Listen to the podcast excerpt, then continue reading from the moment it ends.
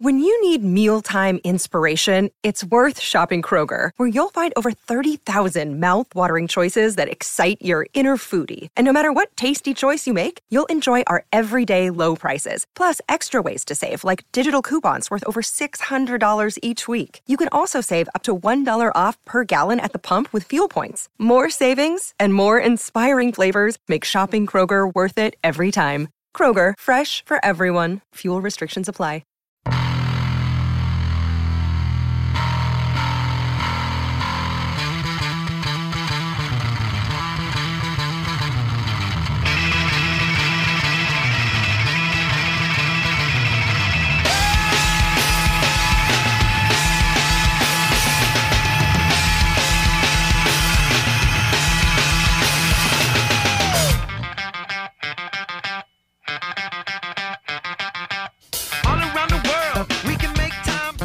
Ladies and gentlemen, boys and girls, welcome back to Basketball Conference, the ACC football podcast.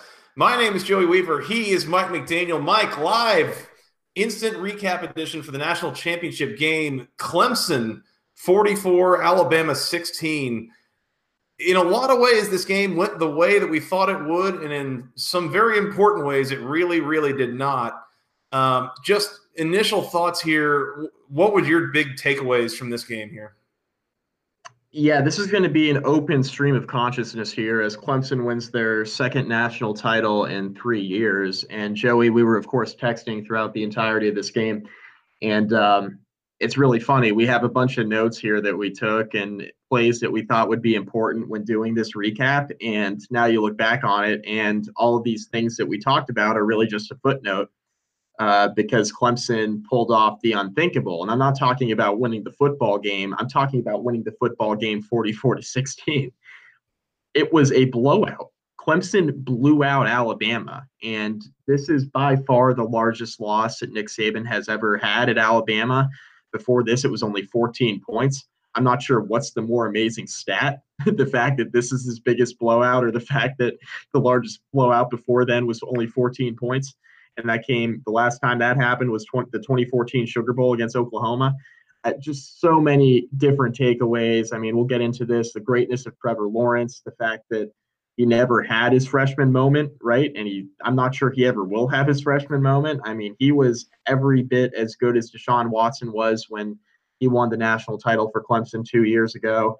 The running game for Clemson was phenomenal. The questionable play calling from Alabama. I mean, where do you even start? There's just so many different things we can dive into here today. For what it's worth, any moment that Trevor Lawrence has moving forward will be either a sophomore moment or a junior moment or a rookie moment. He has officially absolved himself of any freshman moment that could happen. You know, this is going to sound kind of strange coming out for a game that Clemson just won by 4 scores, but I don't know that they really dominated this game start to finish in the way that the score would necessarily indicate. And what I mean by that is that on a play-to-play basis, you saw how even these teams are and can be. But at the same time, you saw Clemson make plays in some very key situations that really kind of led to the end, the end result here. Is Clemson realistically 28 points better than Alabama? No. They were 27 points better than Notre Dame. Yeah. Like, what does that say about anybody else? So we're going to get into this here and kind of dive into this game. Off the bat, what you said, Trevor Lawrence was unbelievable tonight. The way that I thought he started off the game kind of shaky in the first half. He struggled a little bit to settle in, took a couple or three drives for Clemson. But after he did, man, he was on top of it. I think a majority of his incompletions on the game came in the first 2 drives for Clemson. Once he settled in and was dialed in, I mean, he made some crazy throws tonight, not the least of which was the last one that went for a touchdown to T. Higgins. My goodness, was he impressive for a true freshman going up against Nick Saban's Alabama defense in the national title game. The throw that he made to T. Higgins there for Clemson's last touchdown was one of the best throws I've ever seen. Forget about a freshman, forget about level of play, whether it's college or pro. Throwing that over the linebacker between the 2 safeties like he did with that little space, just where they were on the field, that is not an easy throw, Joey. That's a throw that we see pros make really, really good pro quarterbacks make with a lot more space than they had to operate there down in the red zone. That was one of the best throws I've ever seen. T. Higgins was unbelievable in this game. Justin Ross, Joey, with some of the catches he was making, he continues to be an absolute stud as a freshman. And I think one of the biggest recruiting misses that Nick Saban in Alabama has had in the last 5 or 6 years, we can safely say, is not being able to pull in Justin Ross from the state of Alabama and having him leave as the top receiver and go to Clemson and do what he just did to them in the national championship game. Man, oh man, Joey, that was a big miss. I have this note down, Mike, and yes, I'm wearing a Louisville shirt right now, but being a Georgia Tech guy the way that I am, know that I do not say this lightly. Justin Ross looked like Calvin Johnson out there tonight. My goodness, some of the catches that he was making and you know, one-handed reach behind you kind of stuff and catches in traffic and breaking a tackle and just running away from people. I mean, he was almost non-existent in the first half for Clemson. And in the second half, he did enough. You know, he had 4 catches in the second half that went for like 130 yards and a touchdown. He was really, really amazing for Clemson there tonight. One of the things that stuck out to me here, Mike, and we can kind of tell the story of the game here a little bit. Clemson comes out, you know, gets the ball first to start the game, goes 3 and out. 3 plays, 3 yards, they're done.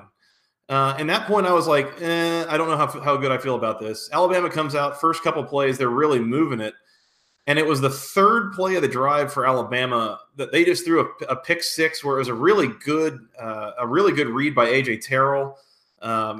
It was a bit of a rough throw, but I thought it was in a lot of ways indicative of what you were going to see the rest of the night of Tua having a hell of a time trying to read Clemson's coverages. Yep, absolutely. I think this was a Hall of Fame level game called by Brent Venables on defense. Mm-hmm. This was one of the situations here where you had a guy who was so amply prepared to play against this Alabama offense and to coach against this Alabama offense. This is something that was clear he was preparing for really since the loss in the semifinal last year.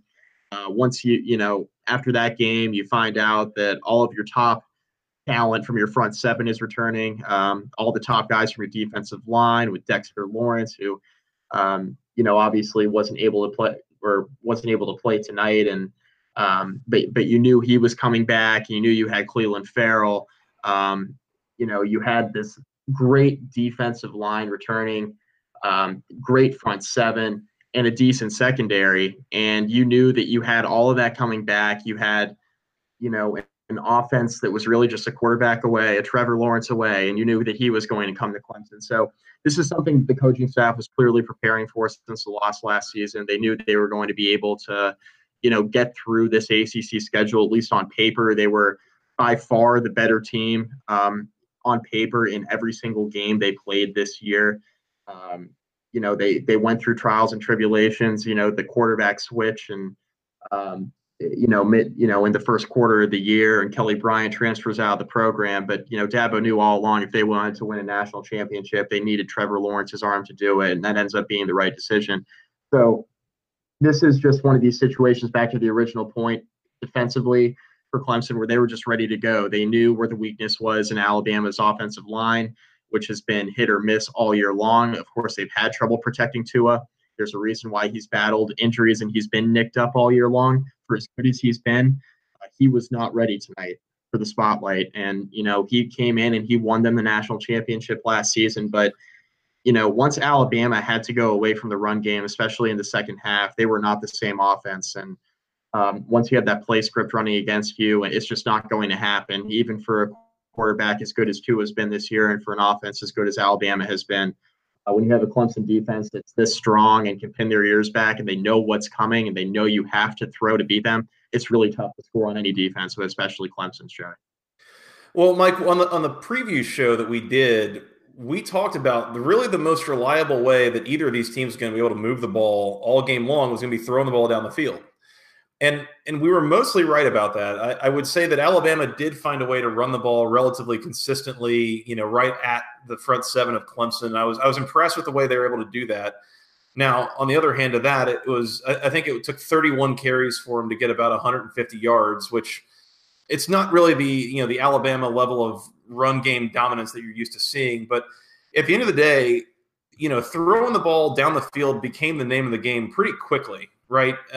You know, Clemson has that pick six to start the game. 3 plays later, Tua comes back and throws a dime of a 62-yard pass to Jerry Jeudy there in the first half. 4 plays, 75 yards later, you know, Trevor Lawrence has a big pass to T. Higgins. You know, Clemson's up 14-7, and this is still early in the first quarter.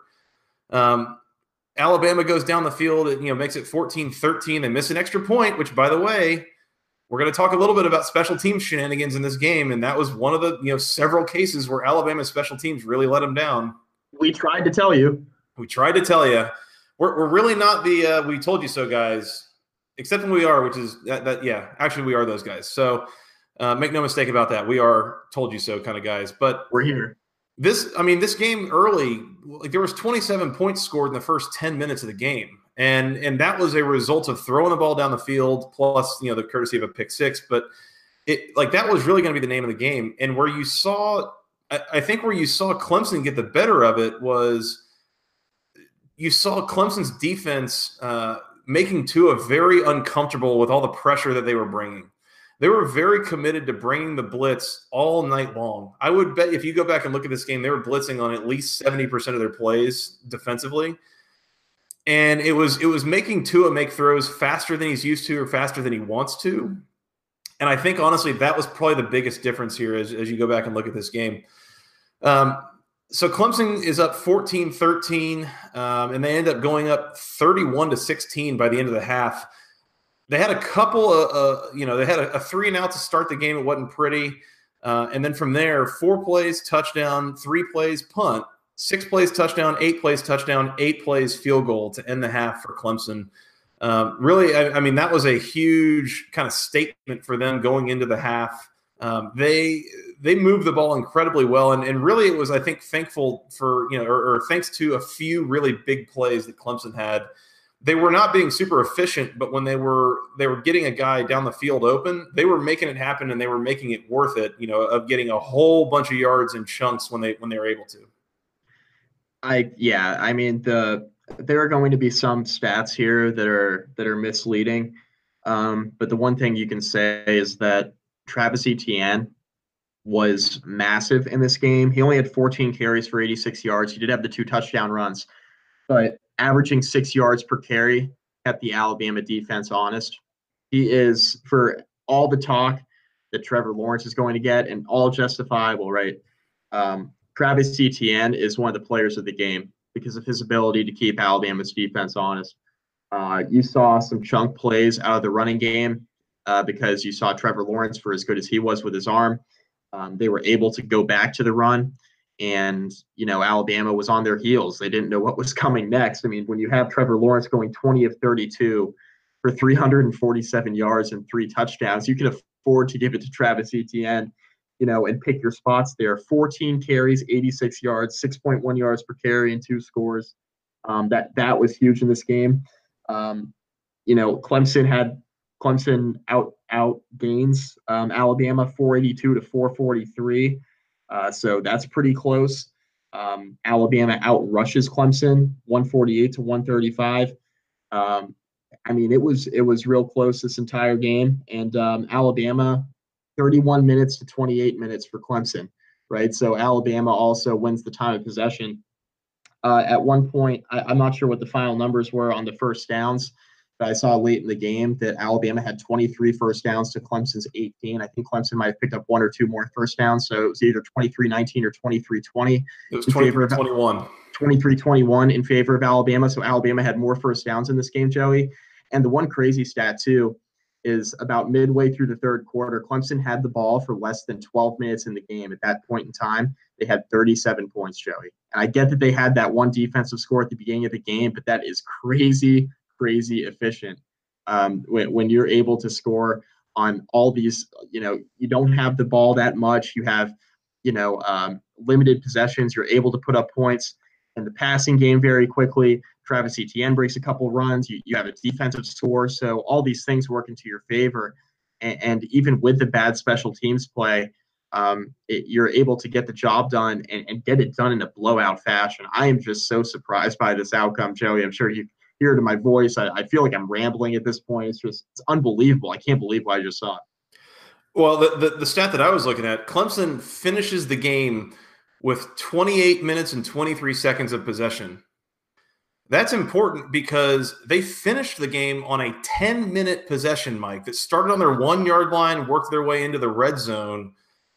So going into the last possession, they had the ball for like 18 minutes, right? You know, Alabama had 31-plus minutes early on. In the first half, we were talking, you know, as we were texting, talking about Clemson's defense looked tired. They were getting worn down pretty quickly by Alabama. Alabama was possessing the ball, sitting on it, all this stuff. If you just look at some basic box score things, Clemson outgained Alabama by 39 yards. They had fewer first downs. Like, they were outrushed by Alabama, all this stuff. There were two key things here is that Alabama had 6 penalties for 60 yards to Clemson's 1 for 12, and Alabama lost the turnover battle, 2-0. Those are the two big things in just any basic box score that you would see. Besides that, again, we talk about the key plays that Clemson made. So let's get into the second half here a little bit. Alabama, Mike, I don't know if you realize this, Alabama only had the ball 4 times in the second half. They had the ball 4 times. The first 3 times they had turnovers on downs, all of which were within the Clemson red zone. Yep. So they had worked their way down the field and just could not finish the drive. And, they went 13 plays, 51 yards, turnover on downs, 8 plays, 59 yards, turnover on downs, 9 plays, 66 yards, turnover on downs. They had some suspect play calling. There was like a QB bootleg that made no sense on 4th down, and 4th and goal, I think, late in the game. It was just some kind of strange stuff that happened, play calling wise for Alabama in the second half, to where they were very effective working their way into the Clemson red zone, but they just really could not finish drives. And it's those key stops that Clemson was able to make in this game that I think really ultimately make the difference in the final score. Yeah, I mean, we indicated this in the preview that, these teams were both very good in the red zone on both sides of the football, and we saw that here tonight. It was strength on strength. Kirk Herbstreit highlighted that in the first half, where it was one of the first drives of the game where Alabama is in the Clemson red zone. Alabama would score on that drive, but Alabama was in the Clemson red zone in the first quarter. He said, look, this is something to watch the entire game tonight. This is strength on strength. You have a really good offense against a really good defense in the red zone, and two units that have been very good all year long. And that's what we saw here tonight. It's just, on a larger scale, Joey, it is always much more difficult for an offense to score in a red zone than it is for a defense. And I think on a broader scale, you look at Clemson's defense, and it becomes even more difficult for a team to score on that defense with that defensive front. You don't have as much room, obviously, to operate if you're an offense, and especially if you're Alabama, you want to spread teams out, especially in the passing game. You can't do that in the red zone against this Clemson defense. It's just too difficult. Their corners are too good. Their front seven is too good. If you try to run between the tackles, you're not going to get much of anything going 3 or 4 yards at a clip anyway. It becomes even harder in the red zone when they're buckling down, they're tightening everything inside the tackles. So that's what we saw. And we saw some suspect play calling on the Alabama side. We really did. The game was essentially over at this point. It's 44-16. But on that last possession, one of the last offensive possessions Alabama had in the Clemson red zone, they run a quarterback sweep with Tua to the short side of the field on 4th and goal. I didn't understand that play call at all, like not one bit. You weren't getting anything going with the quarterback sweep all night long. And you try to short side of the field in that situation, just really didn't understand. And in my mind, that's Alabama waving the white flag, saying we got nothing on offense. We don't really know what we're going to do here in regards to putting the ball in the end zone. And that was clear all night. The way that Clemson attacked all night long, there were several of those plays where they tried to stretch it to the perimeter, and Clemson's defense just was not going to give them that at all. So, yeah, I still do not get that play call. Yeah, Clemson just set the edge all night, and it should have been readily apparent at that point in the game that that play wasn't going to work for you, right? Because they had tried that several times to begin with. I mean, the quarterback sweep even to the wide side of the field wasn't working. So I didn't really get that. There were a lot of interesting 3rd and 4th down decisions.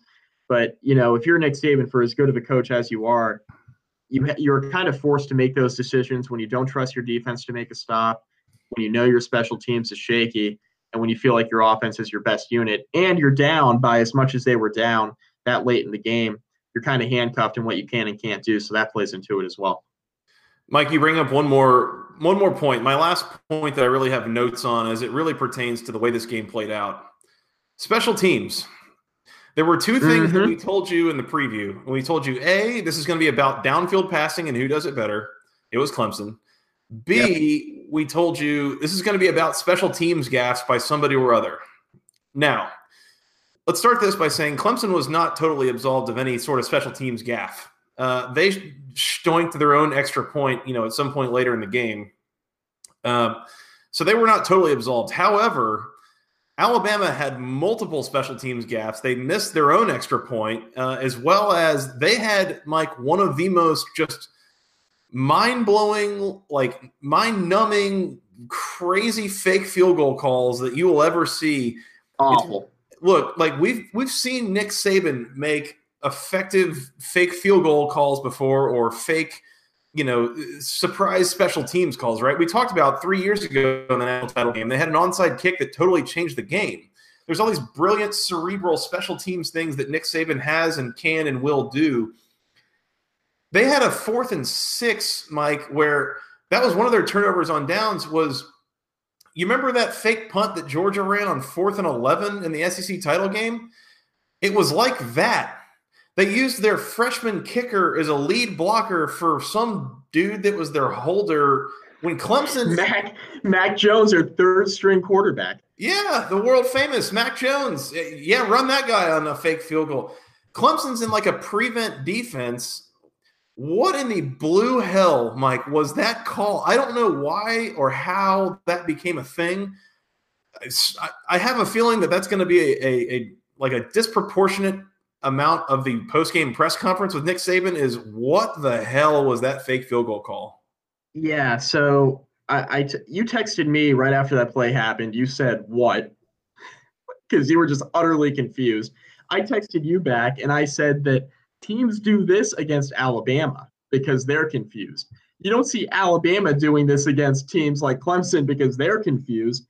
It was a coaching gaffe and a half, Joey. It really was. You have Clemson – like you mentioned, they're in a weird prevent, some modification of their base defense. They were not going to block the field goal. They were ready for the fake. Everybody in the stadium was ready for the fake. But Alabama still felt the need to not only fake it, but fake it on 4th and 6. And one of the weirdest play calls for a fake I have ever seen, using the kicker as a lead blocker.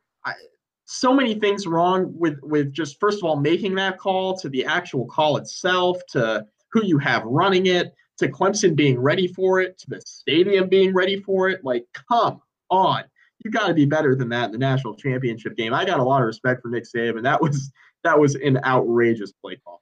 Well, and as much as the call itself, we kind of look back on it, and it's you ran a fake field goal where you used your kicker as a lead blocker, for your holder. And that the play design in and of itself was kind of a strange thing.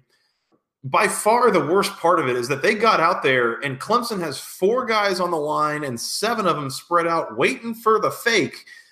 And I'm sitting here watching this before they snap the ball thinking Clemson doesn't think Alabama can make a field goal any more than Alabama does. They're going to let them miss it on their own merit without trying to block it, right? And that's a perfectly reasonable logic there for Clemson, who's watched Alabama have just a disaster of a special teams, particularly a disaster of a place-kicking unit throughout the year. So the fact that Alabama lines up, sees Clemson lined up in a protection kind of field goal coverage and doesn't kill that play call, call timeout, the holder is able to call it off and just kick the field goal, whatever, if you're at that point, yeah, either call timeout and then just send your offense out if you're going to go for it, or just kick the field goal. Why you run it into the teeth of the Clemson defense with your field goal unit on the field is absolutely beyond me. And the game, it was 31-16. I mean, the game was still competitive, right? I don't get it. I mean, I don't get it. It was 5 minutes out of halftime. Yeah, it's a 2-score game. Joey, the stream of consciousness here continues. So we spoke briefly, what does it say about, other teams and the talk about, you know, who else should be in the playoff and how big of a waste of time that was. Notre Dame lost to Clemson 30-3, correct? After the second quarter tonight, since the start of the second quarter tonight, Clemson outscored Alabama 30-3. Whew. In addition, another kind of random stat. These are both courtesy of Bruce Feldman from The Athletic, so, you know, good follow.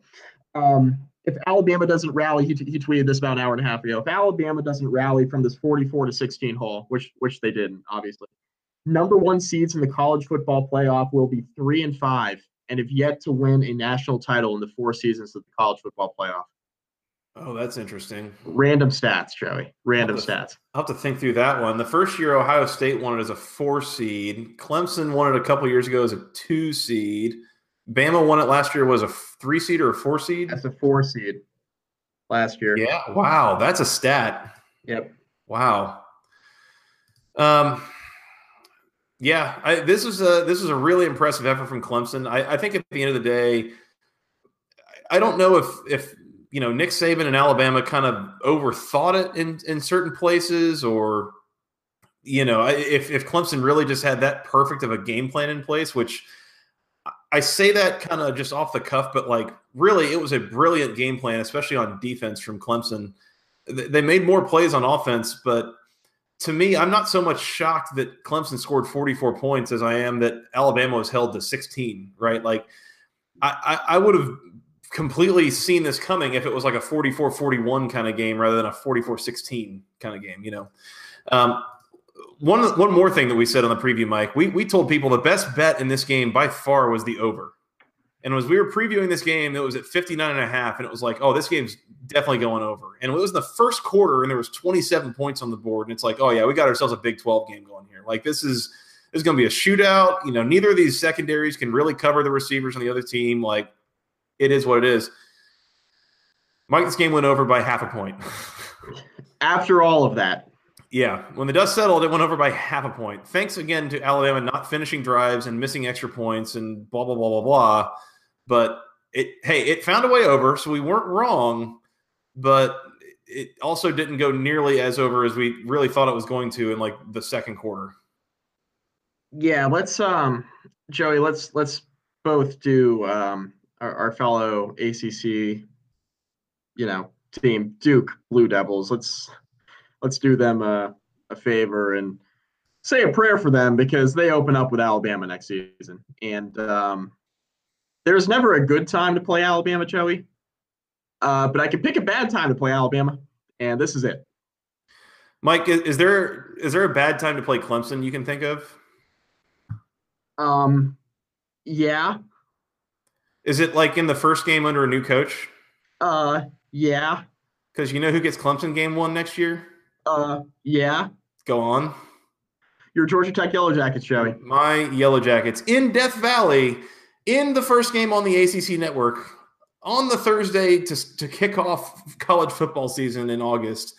My Georgia Tech Yellow Jackets under a new coach, transitioning the offense, the whole thing, get to play this Clemson team, is now being quarterbacked by like the ghost of Joe Montana or, you know, it's literally like Patrick Mahomes is like bored on a Monday and came in and quarterbacked Clemson. I could not believe, Mike, what we've seen all year long from 19-year-old true freshman Trevor Lawrence. My goodness. I mean, somebody was saying like I saw I saw someone tweeting something about like, oh, the Atlantic Division gets to deal with this for another 3 years. BS, sir. You do not deal with this for 3 years. You deal with this for 2 years. Because right now he would be the number one pick in the draft. Right now. Like yeah. He won't be because he's got to stay there for 2 more years. But the third year is totally off the table unless there's some crazy injury or something to where it really just makes sense for him to stay a third year. Yeah, I'm pretty sure like Trevor Lawrence died for his sins and, you know, you go to church with him in mind every Sunday. Like this guy is unbelievable. He's got the hair and everything. He's got the hair and everything. Yeah, he's basically the same guy. Yeah, I, you know, Joey, I just we've kind of talked about this a little bit at the beginning of this podcast. Like, this game just got away from Alabama. Alabama is, you know, not this much worse than Clemson. They're not going to get blown out by Clemson, you know, even 2 out of 3 times, let alone like 9 out of 10. It's one of those types of deals where it really just snowballed on Alabama tonight. But one of the things I do want to bring up is that Alabama, they were having a lot of success in the running game with really just their stable of running backs early on in the game. And you really just have to wonder if Tua doesn't throw those couple of interceptions. I mean, he absolved himself of that pick six pretty quickly, throwing that long touchdown pass on the very next possession to tie things up. But you really wonder if he doesn't make the mistakes that he made in the passing game there, turning the ball over a couple times. And, you know, Alabama's able to get another stop or two.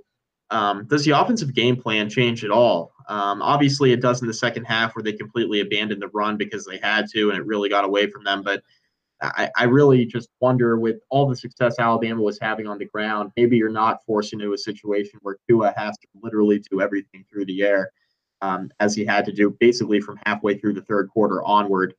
And Clemson's defense, I mean, all the credit in the world to Brent Venables and you know, the Clemson defense for being ready for this football game. But it's just really amazing considering all the stats that actually, you know, went in Alabama's favor, and some of it in garbage time. You know, you're throwing the ball a ton trying to get back in the game. But even so, for a lot of the game stats to be as close as they were, it's really just surprising it snowballed this quickly on Alabama in this game. You're just not used to seeing it out of the Nick Saban coach team. And it's going to be something I'm going to have to think about here, really how this really got away from Alabama. Because, you know, recording this right after the game with, you know, just kind of an open mind, just trying to process what we just watched, it's really difficult to kind of see how this thing kind of turned on Alabama. But it did, and I'm surprised. I'm really surprised that that it turned into the blowout that it did.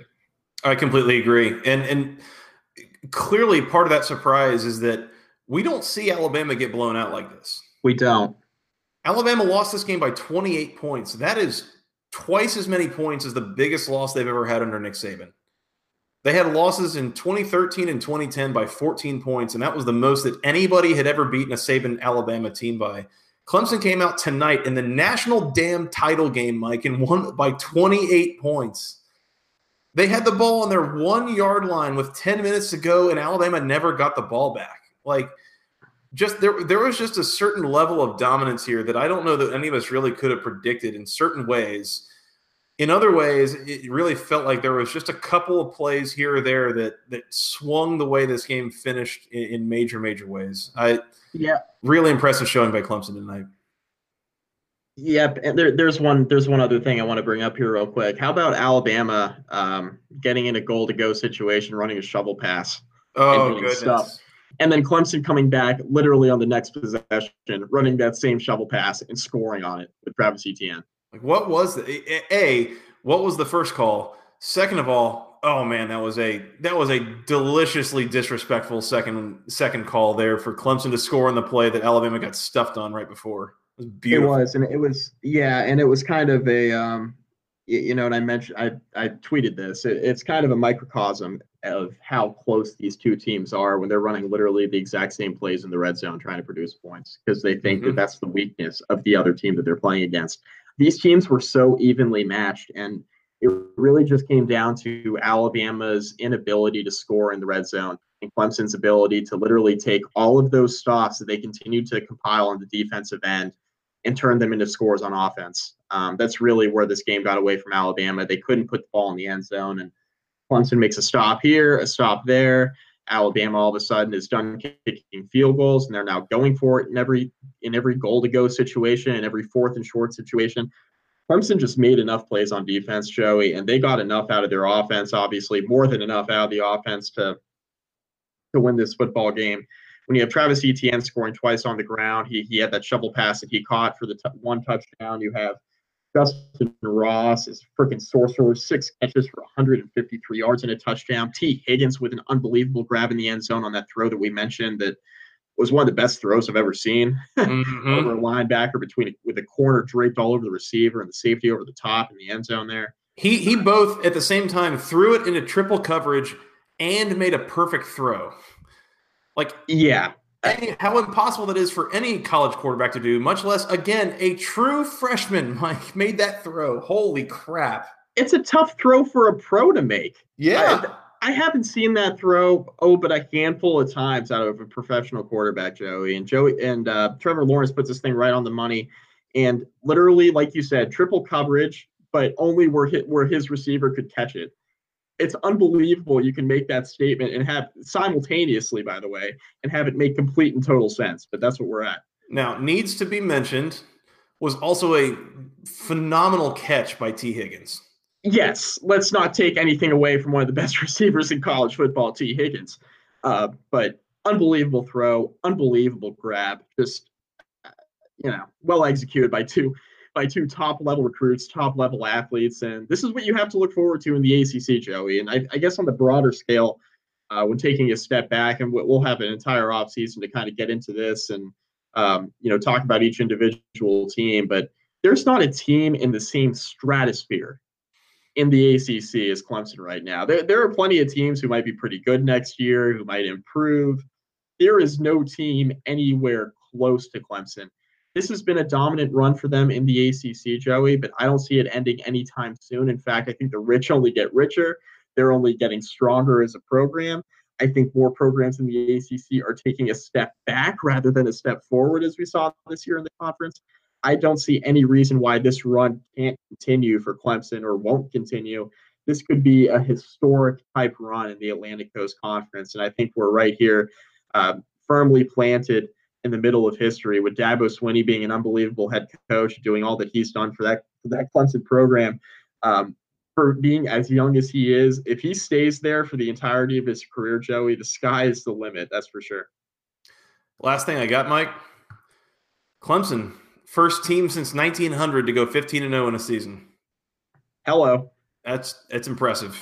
It's damn impressive. We talked in the season previews, Joey, way back in July and August about how difficult it is to go undefeated and how it would be really tough to pick an ACC team to go undefeated. And here we are. Clemson goes not 12-0, not 13-0, not 14-0. They go 15-0, first team since 1900 to do so. Unbelievable job, unbelievable season by Clemson. And man, this entire offense returns next year, Joey, and that is bad news for college football. And one final thing I'll add. I think I know who the preseason favorite is for the Heisman Trophy. Who is it? That would be Trevor Lawrence, Joey. Ah, of course. Yeah. I was thinking, I don't know. Justin Ross? Well. T. Higgins? I don't know. It could be anybody. Travis Etienne? Could be anybody, Mike. Could be anybody. Yeah. I was going to go with Sam Ehlinger at Texas or something. I don't know. But love him. He's baller.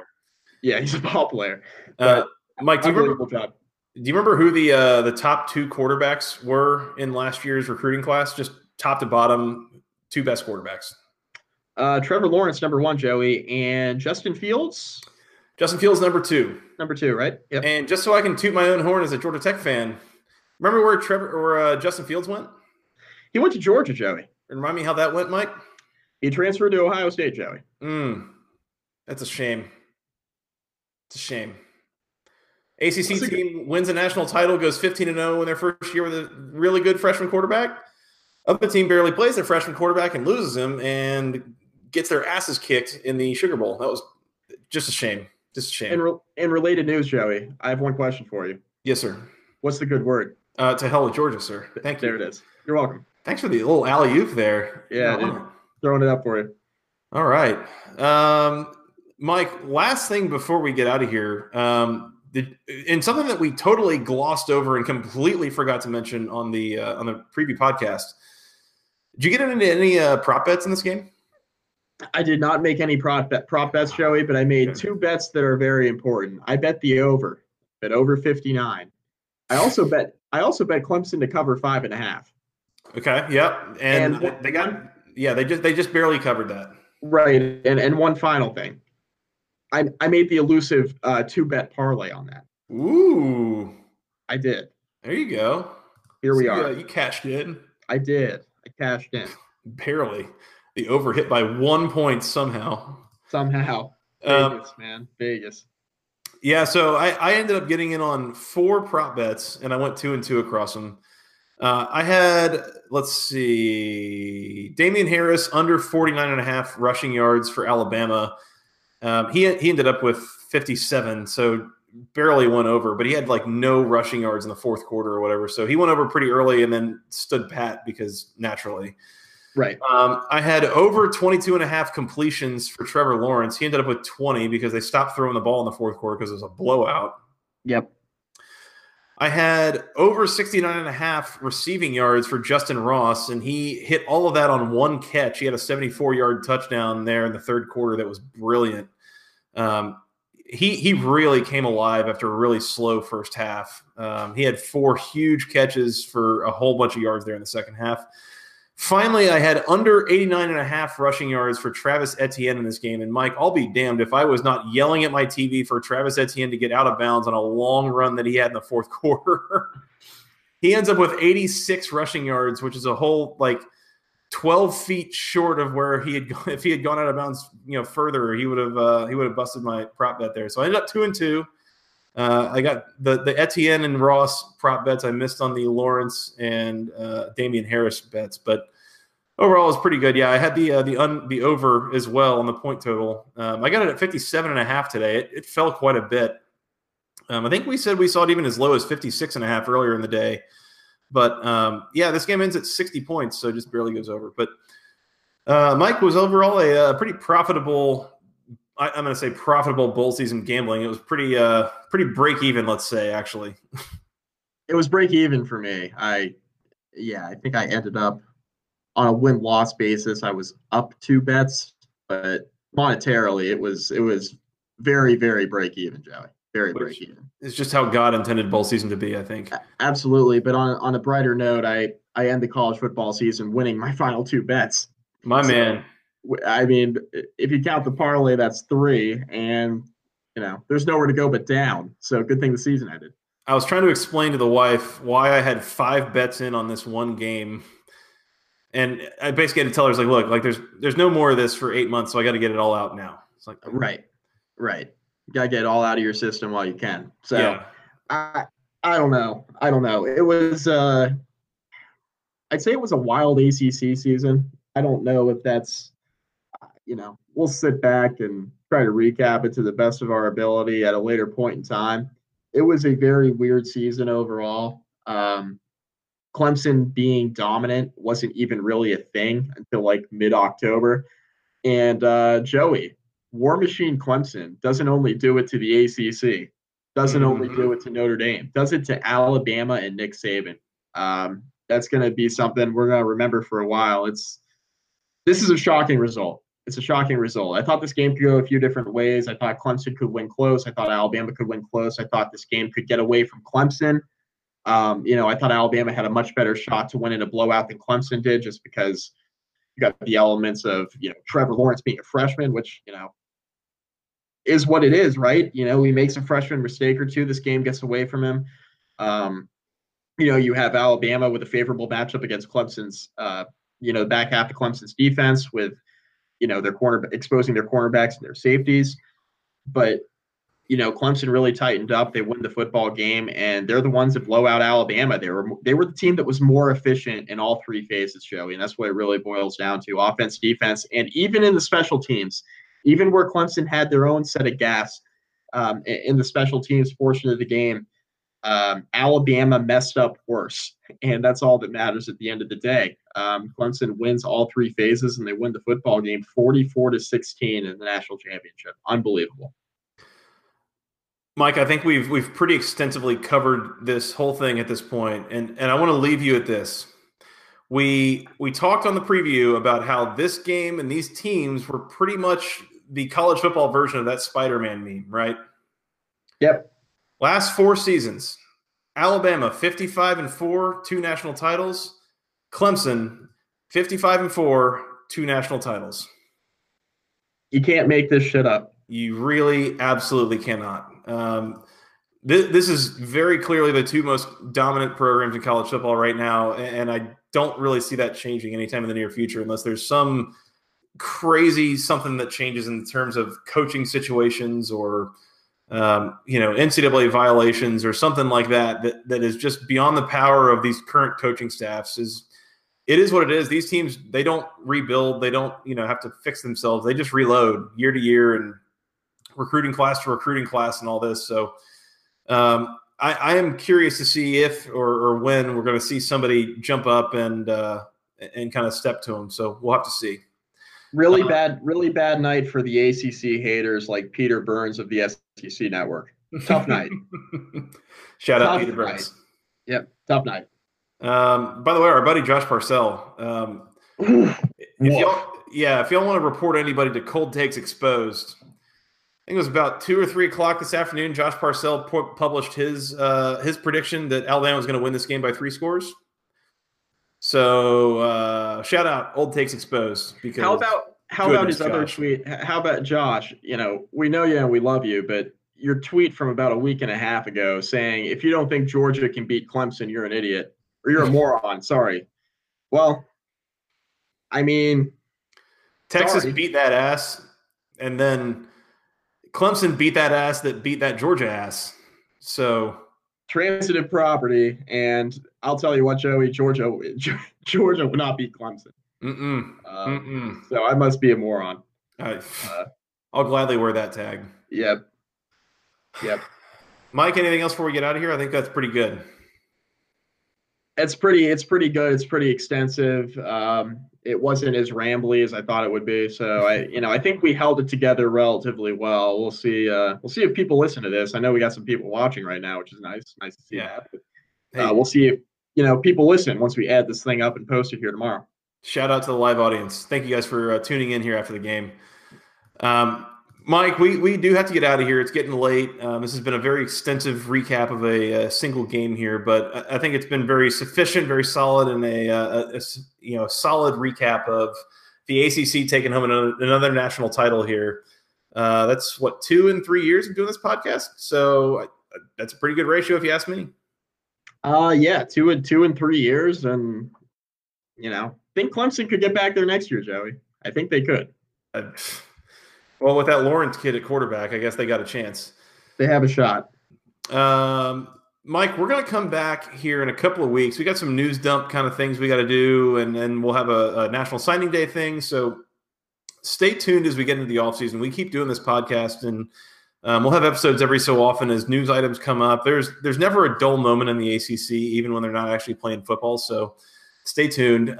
If you subscribe to this podcast thinking that we were actually a basketball podcast and that we covered ACC basketball, I have bad news for you. We generally don't. Yeah. So this is a football podcast. So we will continue talking about ACC football all through the next 8 months as we wait for the next season to start and wait for Georgia Tech to get that ass kicked by Clemson and Death Valley on that first weekend. But stay tuned, because we do have ACC news that will pop up every so often. We'll take your questions. Again, please keep sending them to us. As we kind of work together through the offseason and try to keep each other sane. So stay tuned. Mike, we're going to get out of here. We're going to come back here, probably in a week or two, and do a little bit of a news dump. There's some items to talk to as, coaching staffs have filled out, and there's all sorts of strangeness. Manny Diaz trying to hire some coaches down at Miami, so stay tuned there. In the meantime – optimal word is try. Yeah, try is the key word there. In the meantime, Mike, they can find us on Twitter. I am at FTRSJoey. He is at Mike McDaniel CFB, and together we're at BC Podcast ACC. You guys can send us an email with your questions, your comments, your concerns, any sort of content at all that you want to hear during the offseason. Send it all to the longest email address known to man, basketballconferencepodcast@gmail.com. Nailed it. You can find us on iTunes, Google Play, SoundCloud, the Overcast app, wherever fine podcasts are sold for free. We're going to probably work on other platforms in the offseason. We'll have to see. And Mike, you want to tell them where they can find us on the social medias? Facebook.com/basketballconferencerate review. Find all of our podcasts there, Jay. Please do. You can also find us on YouTube. Go to our, you just search for Basketball Conference Podcast on YouTube. We don't have a fancy URL, but if you hit the subscribe button, you can find out when we are doing these episodes live and tune in as we do and see the visuals to them. Like I mentioned earlier, I'm actually wearing my Louisville shirt today. I felt very festive. I promise I am a Louisville fan sometimes. So this is actually a Christmas gift. So, you know, go Cards. Yep. And I'm wearing a Boston Red Sox World Series champion sweatshirt. Shut your damn mouth. For those of you who have yet to experience something like that, or, you know. Mike, we're not doing this right now. We're not doing it. It's a festive evening. We're not doing this. I'll postpone that for a later time. Plus, the wall behind me is sort of orange, but not really. So Clemson orange. Yeah. There you go. So, hotel room. Mike, going to come back and do this sometime soon? Let's do it, Joey. Let's do it. Another season in the books. On to the off season, Joey. On to the off season. For better or worse, but mostly worse. Mostly worse. All right. Mike, we'll talk soon. Until next time, for Mr. Mike McDaniel, I am Joey Weaver. We'll talk to you guys again very soon. We thank you guys so much for listening, for tuning in. Congratulations to the Clemson Tigers on another national title. Until next time, go ACC.